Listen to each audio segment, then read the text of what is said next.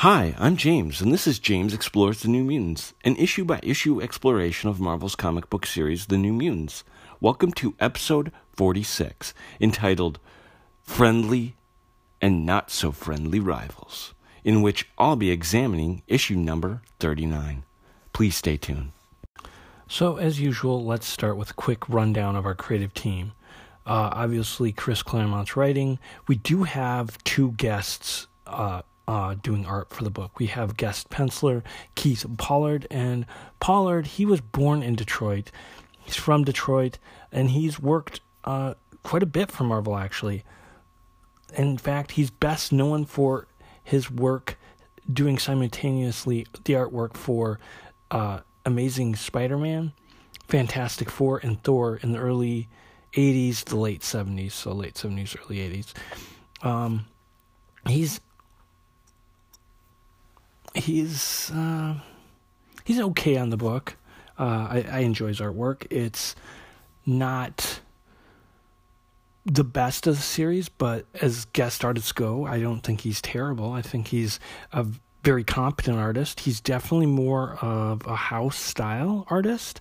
He's not uh, pushing any boundaries uh, in terms of uh, abstract art or anything like Leialoha or certainly Sienkiewicz had done. Um, so, you know, he, he does a good job. His art really does well uh, when it comes to the vacant eyes of. It really holds up when, when dealing with the New Mutants in this issue. Where he really excels in this issue is when he's drawing the new mutants who are in this almost like walking daze, right? This this lackadaisical state that they, they, they find themselves in, and his art really does a very good job conveying that.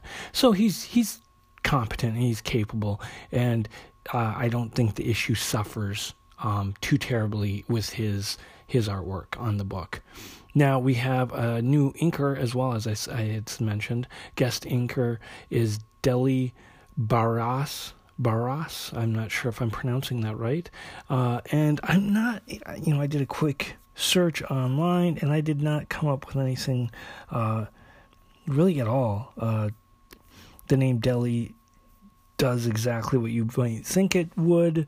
Um, it it pulls up information about uh, delis, and uh, that's obviously not what we're looking for. We're not looking about for sandwiches. We are looking for an artist. Um, I typed in his name, obviously, uh, and uh, Inker, Marvel Comics, Inker. You know, I, I, did a couple different searches, and I really didn't come up with anything. Uh, if you happen to have any information about Deli Barras, I'd love love to to, to find out more about um, about it. Uh, our our Inker on this issue.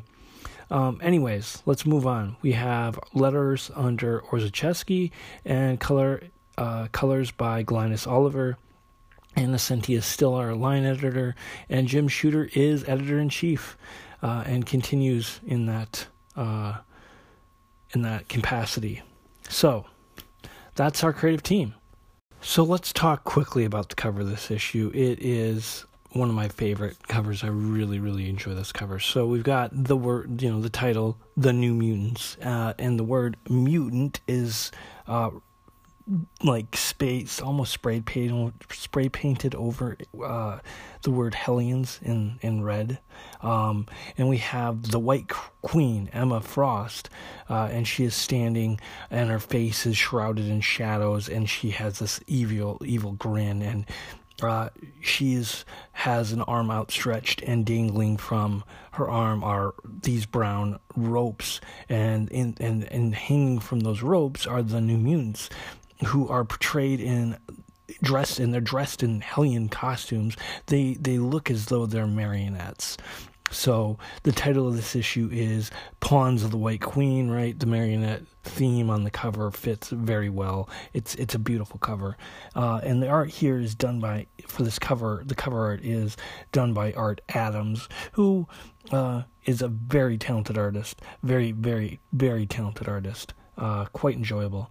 Anyways, that is the cover. If you get a chance, take a look at it. It's it's a beautiful cover let's let's not hesitate any longer. Let's dive into uh, let's dive into this issue. Let's let's find out some more about the pawns of the White Queen.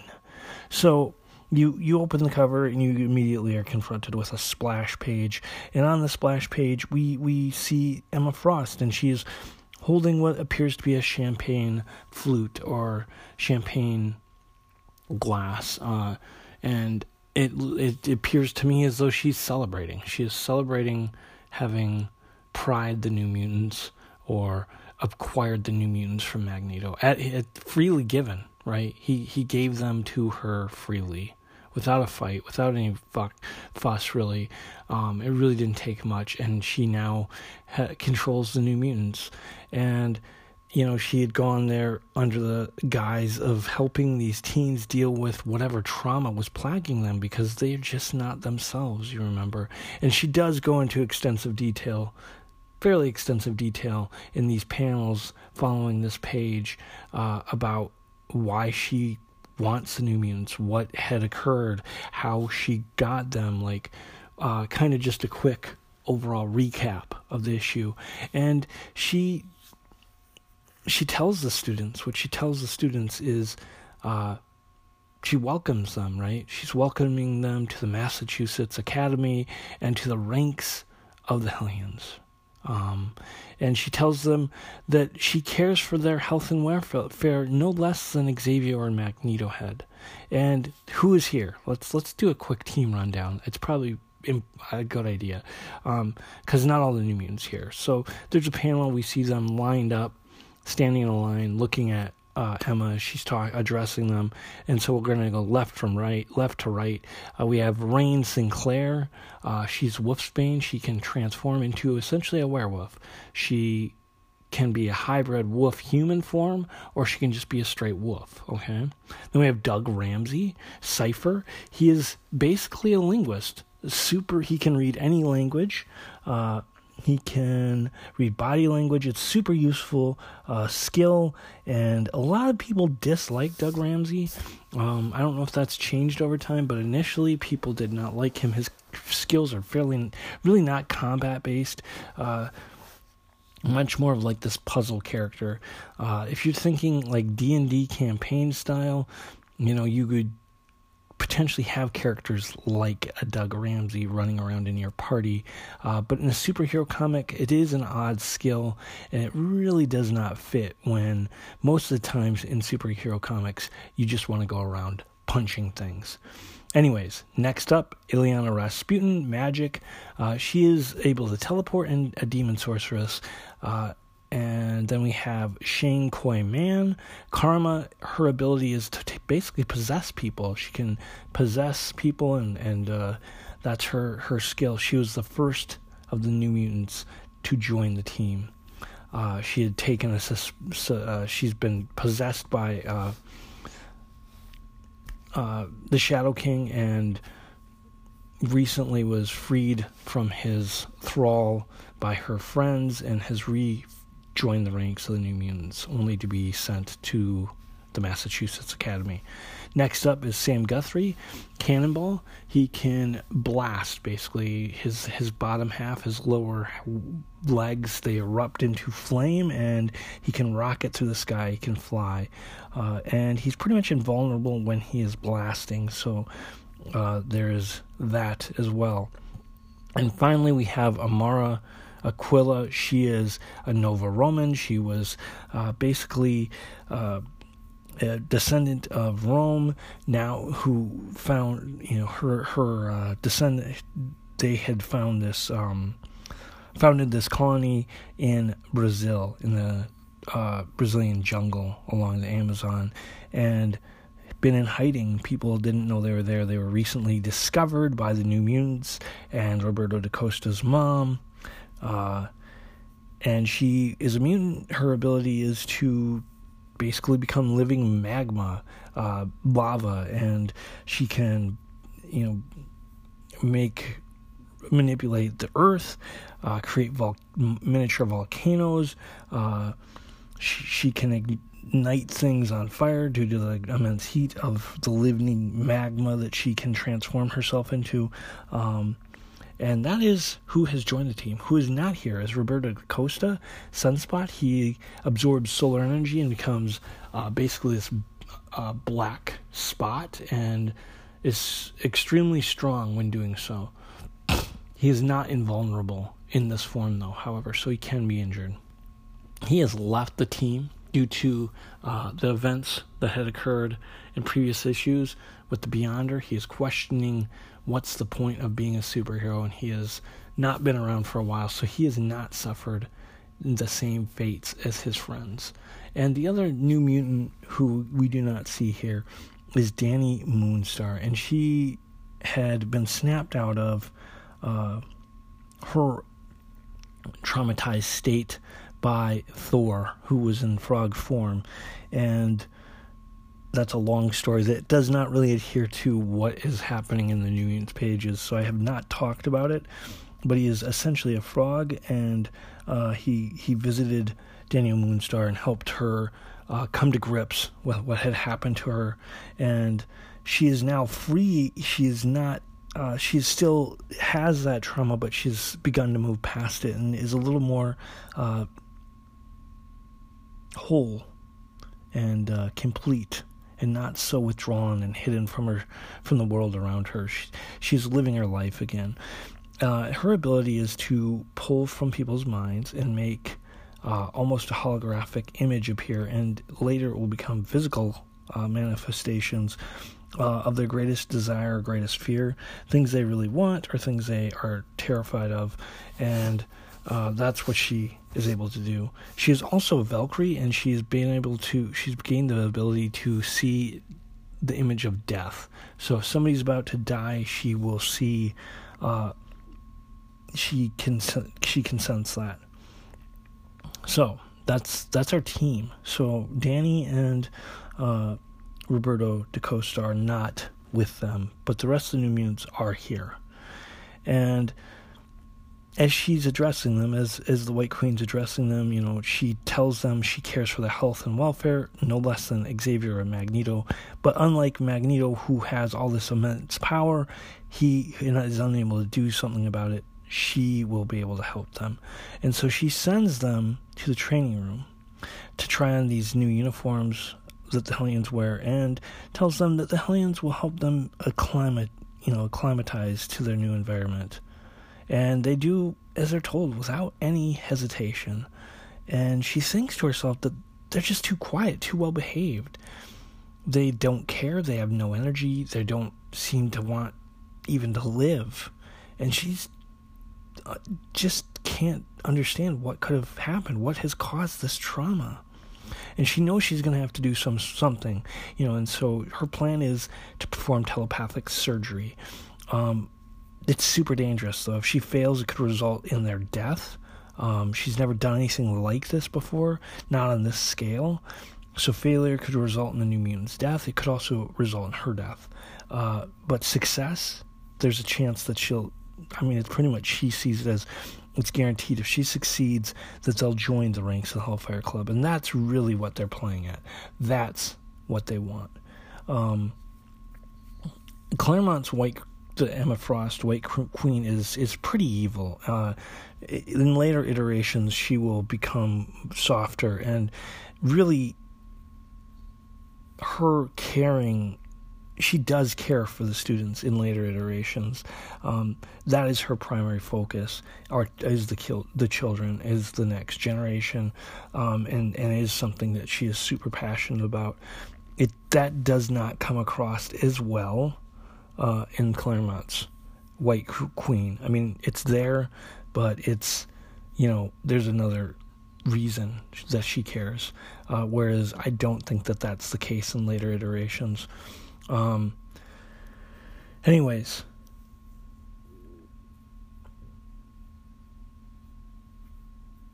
she, Emma Frost, really believes that both both will benefit from success, and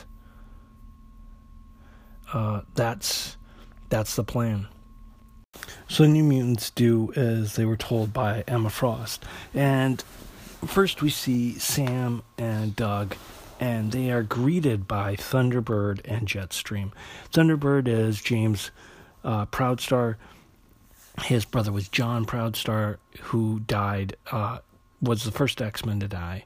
Um, and he recently in Uncanny X Men or X Men 193 had made peace with Xavier, and this is the first time we've seen him since then.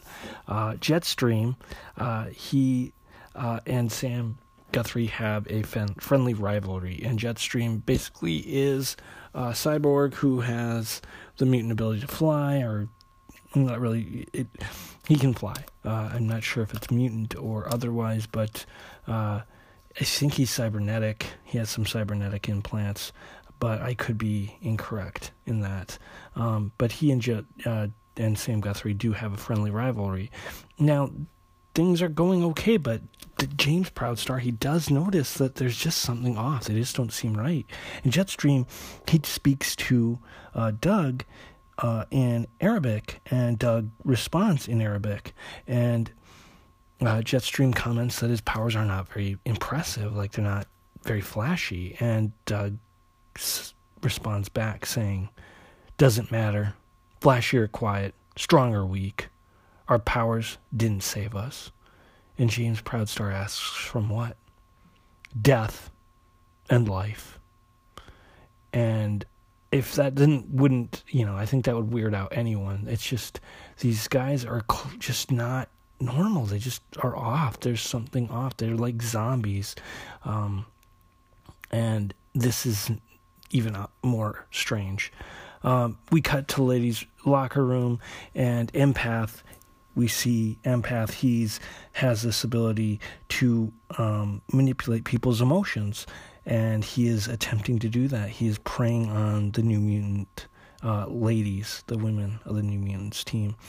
And he's finding them non-responsive. They're just not responding to his his uh, his skills. They just seem so uh, emotionally numb. There's just there's no effect, and he's just it it doesn't make sense. He's he's certain that he should you know that that they should just fall under his sway. That's what he's used to having happen, and.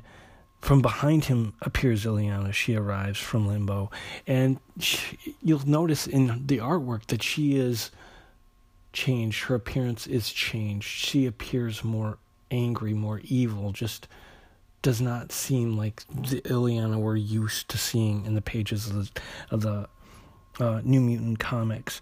Uh, her hair has skulls interlaced in between it, like miniature skulls. Um, anyways, uh, empath is shocked to see her. Um, he, you know, he he staggers back where she's she's coming from limbo. He falls, tripping over the bench. Uh, soon, the ladies from the the Hellions team, Catseye, Roulette, Tarot all arrive, and they're telling him, you know, get get out. He shouldn't be in here. He knows better than this. And he's scrambling his, to his feet. He he scurries towards the door. He slips on a wet spot, flies out the door, and oh, sure enough, the White Queen confronts him on the other side of the door. Um, I, I saw a post just recently uh, on Facebook, and somebody had commented that they thought it was really comical how every time he sees Illyana, he he pees himself, and you know it is kind of, you know, I don't know if that was just meant in like, you know, it's funny that he gets scared every time, you know, he's terrified by Illyana, uh, or I, you know. but in this scene, you know, he slips on this wet spot. Now, yes, it's the ladies' locker room. I'm sure they shower there. Uh, but a wet spot by the door does seem kind of out of place. Uh, it is entirely probable that he pissed himself and slipped in his own urine, uh, and that's what's caused him to slip. Yeah, I don't know if that's intended here, but it is kind of comical to think that maybe he, the wet spot, he created it when he when he voided his bowels, uh, or not his bowels, his uh, yeah. Anyways, you know what I'm saying. Uh, so I don't know. It's just kind of comical. Um, anyways, uh, soon we see a picture. Um, the, the White Queen has all the New Mutants dressed in their Hellions outfits, and they the team has inter, has blended. They're all Hellions now, and she takes a picture has a picture taken. And we saw a scene similar to this in New Mutants issue number 17. Um, there's a few differences, however. Dani is not here. Illyana is. Illyana wasn't in that picture uh, or in that scene. Um, the other thing that is different, Doug is here. Uh, so there are some differences. It's it's it's kind of neat though. It is uh, an interesting, kind of a cool callback to something that might have happened but hasn't happened. Um, uh, anyways, that's that's kind of uh, just kind of this interesting callback, right? Like, it's unlikely that this was planned, that this issue was planned to tie into past issues because of the, you know, when Claremont was writing that issue 17, uh, New Mutants issue 17, he wouldn't have foreseen the Secret Wars, right? And so it's unlikely that this being the fallout from Secret Wars, he had intended necessarily for this all to work the way it has. Um, that's probably not um, not exactly how it would have happened had he had his druthers. Um, but he's made it work beautifully, and it's it's kind of neat to have that callback um, to the time that Illyana and Dani um, you know, had to rescue their teammates from the the first time uh, from uh, White Queen. Weeks later, at the Xavier School, that has now been closed, Magneto sits in the dark in his study. He's looking at pictures uh, of of his team. Right, he has received a photo from uh, the Massachusetts Academy and the White Queen of the Hellions his his one-time members of the New Mutants now dressed as Hellions and part of that team. He compares it to a photo taken not long ago uh, when Roberto was still on the team, and they were dressed in their New Mutants uniforms. They were happy.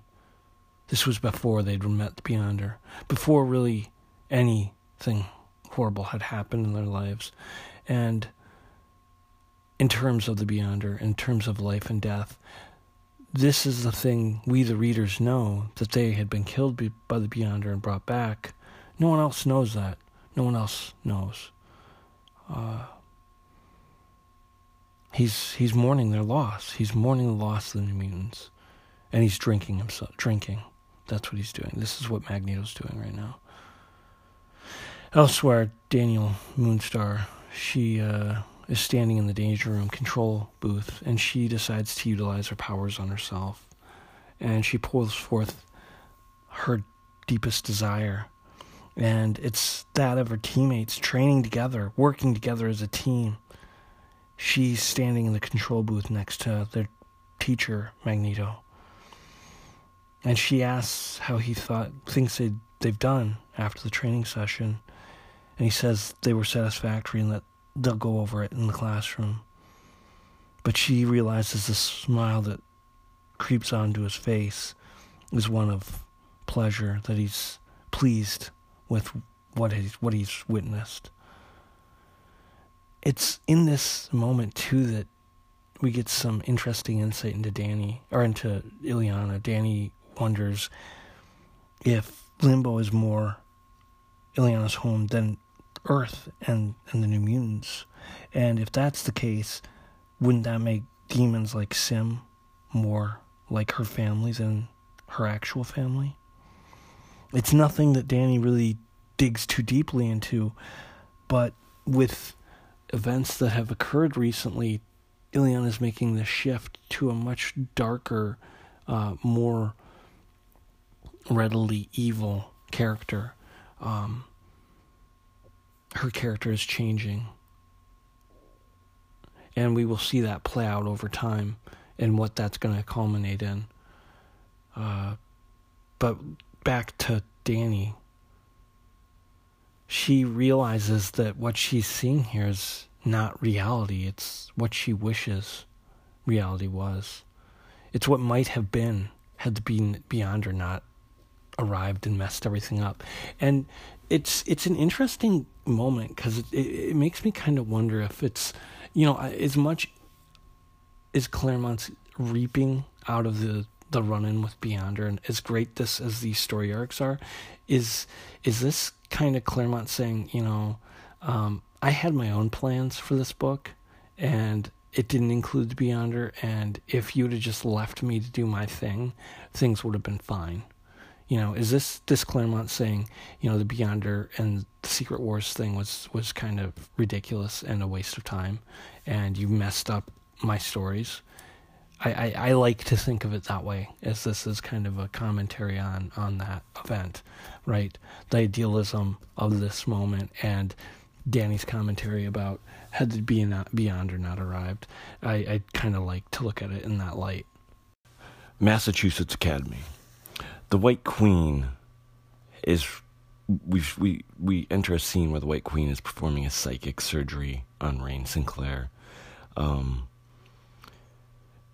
as a result of the surgeries, the White Queen has kind of figured out something that no one else really seems to know except for the the New Mutants, of course, and that the that it's the Beyonder that has caused this trauma, and it, the Beyonder, as we know, had killed the New Mutants, wiped them from existence, wiped them from everyone's memory, and then brought them back to life, and not only that, but left the memory of it all within the New Mutants. So they know exactly what happened to them, and this is causing.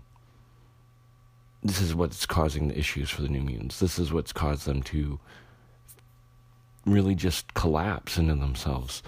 And so the white, this is what the White Queen's trying to correct. correct. Um, and in doing so, she she does. She you know she helps Rahne with this problem just as she's helped the other New Mutants, and it should allow them to be happy and joyous and free. Um, what we learn from this uh, is that this takes a lot out of, out of Emma uh, to do these surgeries. She can do one a day, uh, and this one's really taxed her uh, as she finishes up with Rahne. Um, what we've also find out through Emma is that Rahne, such a modest and moral child, you know, this is what we see, the readers, but there's a passion, this fiery passion that burns in within within her, and it it really, in in the White Queen, Emma Frost's mind, links closer to the Hellfire Club than it does uh, the X Men and what Xavier is trying to do. Um, and so she thinks this might be an in, and like I like this. This is in my mind. This is a callback. This is a callback to um, the the Cloak and Dagger uh, crossover, or not really crossover, but guest appearance, where Rahne had Dagger's abilities, and what we saw from Rahne when she had Dagger's abilities is she was able to transform into this beautiful, gorgeous woman, and she was running around New York, staying in these lavish hotel rooms. like it, um, it, it, it tapped into that fiery passion inside of Rahne, right? And she was less modest and more venturesome than she had been previously. So I think this is calling back to that. That's what I would say.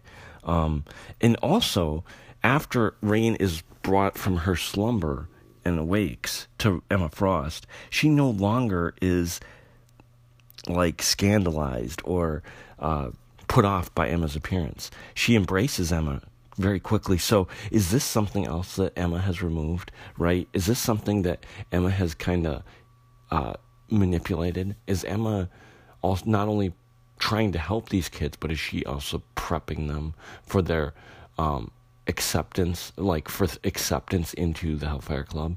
Is she removing blocks that would normally have uh, inhibited uh, their students' uh, acceptance of Emma Frost and the Hellions? It's it's curious. She doesn't outright say it, but it makes me think that that's what's going on. Um, and she asks Rahne how she's feeling, and Rahne describes the feeling as like some awful rock has been crushing me, and now it's gone, and I can breathe again and move and speak. And Rahne, of course, she's overjoyed and she wonders if her friends are okay. And Emma says, Well, why, why don't you go find out? And of course they are. And they're all very happy, and Emma, her plans are in place. She now has the students back to some semblance of normalcy, and this is going to help her in influencing their staying at the Massachusetts Academy and also potentially joining the Hellfire Club. So it's a grand manipulation. Meanwhile, back at Xavier's mansion, Magneto sits in his studies drinking, uh, and Dani storms in angrily. She tells him she's going home, and, you know, isn't impressed with his decision. And he defends his decision, though. He does defend his decision to Dani, um, saying it's what he thought was best. And Dani says, quote, You quit when the New Mutants needed you most, end quote. She you know, and she argues that she's she was able to come out of it, and it's entirely possible that the others would have too. And Magneto's response is, uh, he collapses into self pity, and he says he's a failure. It's his fault, and you know he couldn't do anything about it, and he's a failure, and he's he's you know worthless, and that's his defense. And Dani begins talking about something that she she and the others had never told anyone. She and Illyana, in particular, had never told anyone. She talks about how Illyana and her had gone through her stepping portal to to uh, Limbo, and then when they transported back to uh, Massachusetts, they'd shifted in time and space. They'd shifted in time, and in doing so, they were confronted by an image of the Hellions and the New Mutants embracing each other, working as one, right? They were as one team. Um, and this this moment is similar, right? This moment's very similar, except for in this moment, like I said earlier in the episode, there are some differences. Doug Ramsey's part of the team. Uh, Kitty's not there. Illyana is, and uh, um, and as she's telling Magneto this, she tells him that because they'd altered time, because they they'd rescued their friends, they'd figured it wouldn't come to pass. There was no reason to worry about it because they changed things. But Magneto, thanks to his turning the New Mutants over to Emma Frost, he's created this. He's the one who who who brought this about. And there's some dark comedy in that, right? For Dani. Like it's horrible. There was it's inevitability. Like there's a certain inevitability to it. Um, that there's no matter what you do, the outcome will always be the same. Which is odd for a comic, uh, a superhero comic, right? So many times we see heroes fighting against inevitability and overcoming it, and here we get a look at like here's what was seen, what what Illyana and Dani saw in the future, and they figured they fixed it, right? That they changed that, that that was no longer a possibility. But through fate intervened, and as a result, the New Mutants are now bound to White Queen, anyways. Uh, it's it's interesting, and I kind of wish they would have delved a little more into this. Um, but it is kind of a neat uh, thought experiment to a certain degree, right? Like it does appear like because the time frame it would be a, probably about a year it's about the length of time that had had passed from that issue to this issue new Mutants 17 is about a year later or about a year later um, so and and it has come to pass anyways but Dani's not here just to tell him you know to to to tell him how bad a job he's doing, she also tells him that she's leaving. And on her way out the door, she bumps into Stevie Hunter, who she, you know, her, they embrace and there's a tearful goodbye. Bye. And Dani, you know, as much as she wants to help her friend, she just doesn't think she's capable of it. And she's not willing to become a slave to the White Queen like she was a Beyonder. And that's just not something she's willing to do as much as she wants to free her friends. But she tells uh, Stevie that she's left a message for the X Men. They're the senior team. It's better that they handle it. Uh, and what we don't know yet is that they're soon good, the X Men will soon be engaged in a life and death struggle in San Francisco. So they're a little busy right now, and that's why they're not uh, currently uh, bombing around the mansion. Uh, Warlock also shows up, and he tells uh, Stevie and Dani that Tom and Sharon are missing. She can't find them anywhere. Well, Dani hugs Warlock and tells him, you know, make sure you say goodbye for me to Tom and Sharon. And she hops on Brightwood, uh, Brightwind and flies off, you know, saying her, saying her go about her goodbyes. She's going home to Colorado. Um, and Dani, for her part, she's thinking to herself, she's lost. She doesn't know who she is right now. She's really overwhelmed. She doesn't know if she's just a normal girl, if she's a mutant, is she a Cheyenne, is she a Valkyrie? You know, who does she and where does she belong? And she's really hoping that she can find some of these answers at home. Back in Massachusetts, Rahne, she awakes, having had a nightmare. She screams out, and uh, Catseye, her, who really, really adores Rahne, uh, goes to comfort her. And Rahne has transformed. She's transformed into her transitional uh, human wolf hybrid form. And Bats uh, swats uh, Catseye, knocking her across the room.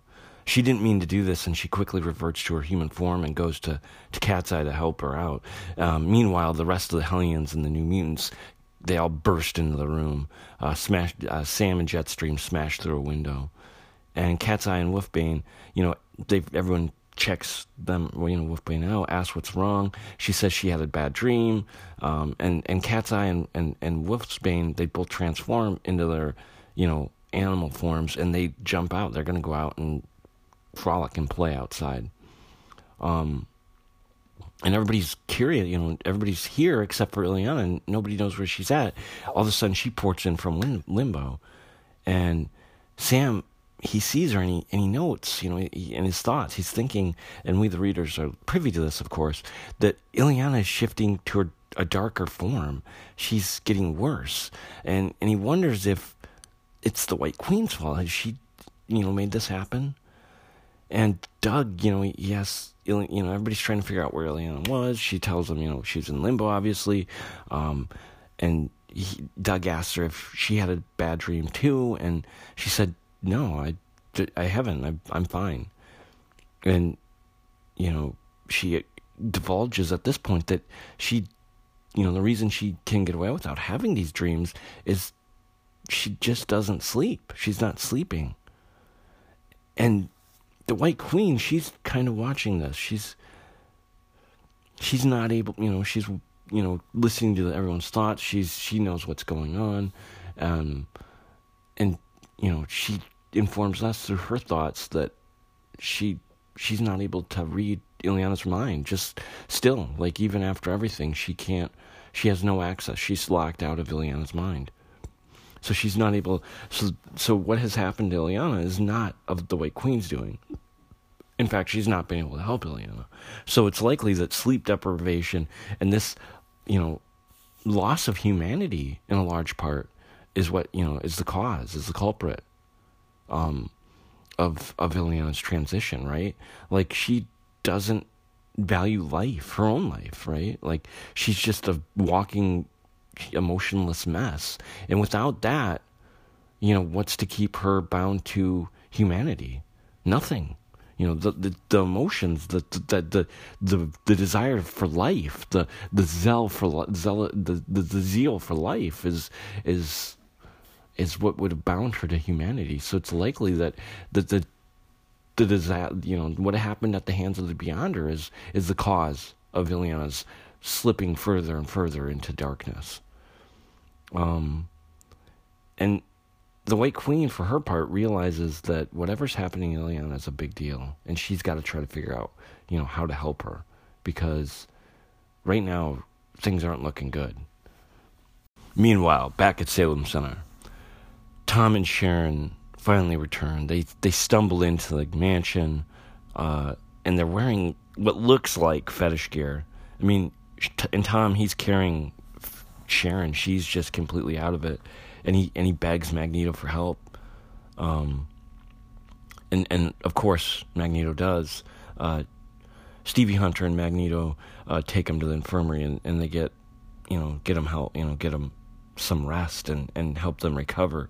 And it's not long before Magneto finds out that Empath, you know, is behind what has happened to them. He he forced them to just, you know, lust for each other, and and they just burned themselves out. Like at first it was beautiful according to Sharon, but eventually, you know, it just got worse and worse and worse, and they craved each other more and more and more, and it became insatiable, and eventually it just burned out whatever was in. They felt like dead husks, and then they came back to the mansion. Um, and, and, like I said, it looks like they're wearing fetish gear. It's pretty much locked on them. It's, it's some really weird stuff, but uh, um, you know, with this revelation Magneto now realizes he's been re- manipulated, right? Empath has been, you know, manipulating. Yes, those those uh, emotions of confusion, fear, insecurity that Magneto has been struggling with. Those were there from the start. They've been there since he took over the school.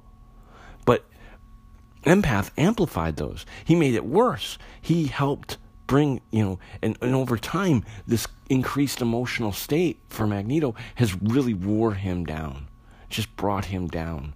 And and and so when Emma Frost, the White Queen, came to offer her help, he he was ready. He was he he was willingly accepted her help, and and I'm leaving out like the the the the, uh, the sheer rage that is depicted in these pages because Magneto explodes with anger. He's ready to like tear uh, Emma and Empath to to pieces, and and he pretty much states pretty blatantly that you know if there's ever a mutant that deserved to die, it's Empath. He's he's nothing but scum, and he does, you know, Magneto for his part really sees the empath. He looks to empath uh, he, when he examines empath, as he does here in this in this book. Uh, he he sees Emma having had a large hand in distorting him and bringing out these horrible traits in him. Um, you know, where that truth lies, it's hard to say. Uh, I know Emma's had her own problems with empath. I don't think she's entirely to blame. Um, it may be partly personality, and it's probably partly that he's got powers that are extremely manipulative. And it would be really hard, I think, not to use them in a way that is really horrible. You know, like to manipulate people and to do your bidding, to get what you want. Uh, and an empath, this is all like he's he's pretty right now. He's just pretty much an evil character, uh, but he is being prepped. Like all this is gonna lay groundwork for his eventual kind of uh, revival. I don't want to say revival. That's not the word, but uh, definitely he's gonna become more of a gray they're gonna they're gonna bring him about in a way that's gonna be fairly interesting. Um, so that's kind of exciting. I always like it when we take a villainous character who's nothing but evil and we give him more nuance and depth, and that's definitely going to be coming for for empath. That's also coming for obviously white the White Queen, but that's that's further down the road. Um, either way, Magneto knows, and he's furious, and he's gonna try to do what he can to help the New Mutants. Now he's got to help them. He knows that. Um, the deal is, though, Emma has has figured it out. She felt his rage. She knew. She knows. He he knows, and she's got to decide what to do. Like the Hellions, they're not able. They're not going to be able to face him.